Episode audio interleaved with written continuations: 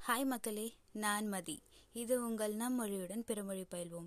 இந்த செக்மெண்ட்ல நம்ம கத்துக்க போறது என்ன அப்படின்னா டபுள் வேர்ட் சென்டென்ஸ் அதாவது இரு சொற்கள் அடங்கிய வாக்கியங்கள்ல தான் நம்ம கத்துக்க போறோம். தமிழ்ல வந்து எப்படி சொல்லுவோம்னா இங்க வா அங்க வா அப்படிலாம் சொல்லுவோம்ல.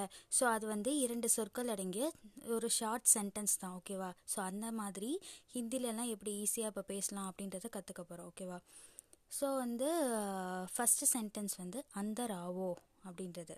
அந்தர் ஆவோ அப்படின்னா உள்ளவா அப்படின்னு அர்த்தம். ஆவோனா வா அந்தர் அப்படின்னா உள்ளே. இன்னொன்று செகண்ட் சென்டென்ஸ் என்ன அப்படின்னா பாஹர் ஜாவோ. அது வந்து வெளியில் போ. பாஹர்னா வெளியிலே ஜாவோ அப்படின்னா போ அப்படின்னு அர்த்தம். அடுத்து நம்ம நார்மலாக ஃப்ரீக்வெண்ட்டாக யூஸ் பண்ணுவோம்ல அங்கே போ இங்கே வா அப்படின்லாம் சொல்லுவோம்ல. ஸோ அதுக்கு வந்து இங்கே வா அப்படின்றதுக்கு இதர் ஆவோ அப்படின்னு அர்த்தம். இதர்னா இங்கே வா அப்படின்றது வந்து ஆவோ. உதர் ஜாவோ அப்படின்னா அங்கே போ. உதர்னா அங்கேன்னு சொல்லுவோம். ஜாவோனா போ. அப்புறம் வந்து நம்ம நார்மலாக யூஸ் பண்ணிட்டே இருக்கிறது வந்து சீக்கிரம் வா சீக்கிரம் போ அப்படின்லாம் சொல்லுவோம்ல. ஸோ சீக்கிரம் வா அப்படின்றதுக்கு வந்து ஜல்தி ஆவோ. சீக்கிரம் அப்படின்றது ஜல்தி ஆவோனா ஆல்ரெடி நமக்கு தெரியும் வா. ஓகேவா இது வரைக்கும் நம்ம கற்றுக்கிட்டது அஞ்சு சென்டென்ஸ் இதை நான் அகைன் மறுபடியும் சொல்கிறேன் அந்தர் ஆவோ மீன்ஸ் உள்ளே வா. பாகர் ஜாவோ மீன்ஸ் வெளியே போ. இதராவோ அப்படின்னா இங்கே வா. உதர் ஜாவோ அப்படின்னா அங்கே போ. ஜல்தி ஆவோ அப்படின்னா சீக்கிரமாக வா.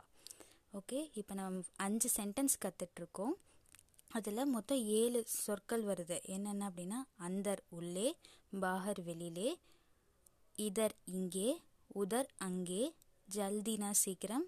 ஆவோனா வா ஜாவோனா போ.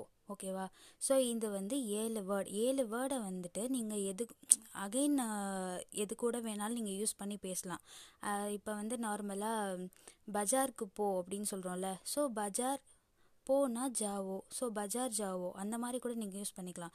ஸோ வந்து உங்களோட சேட்டாக இருக்கட்டும் இல்லைனா நீங்கள் நேரில் பேசிக்கும்போது அது மாதிரி இந்த மாதிரி ஃப்ரீக்வெண்ட் வேர்ட்ஸ்லாம் அப்பப்போ யூஸ் பண்ணிட்டே இருந்தீங்கன்னா உங்களுக்கு ஞாபகம் வரும்.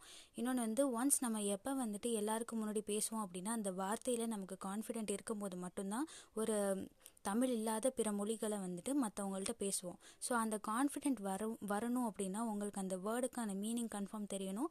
அந்த வேர்டை வந்து நீங்கள் மறக்கவும் கூடாது.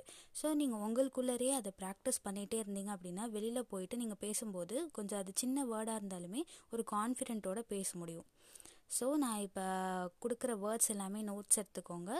அப்பப்போ யூஸ் பண்ணி பாருங்கள் ஸோ உங்களுக்கு மறக்காது. நன்றி.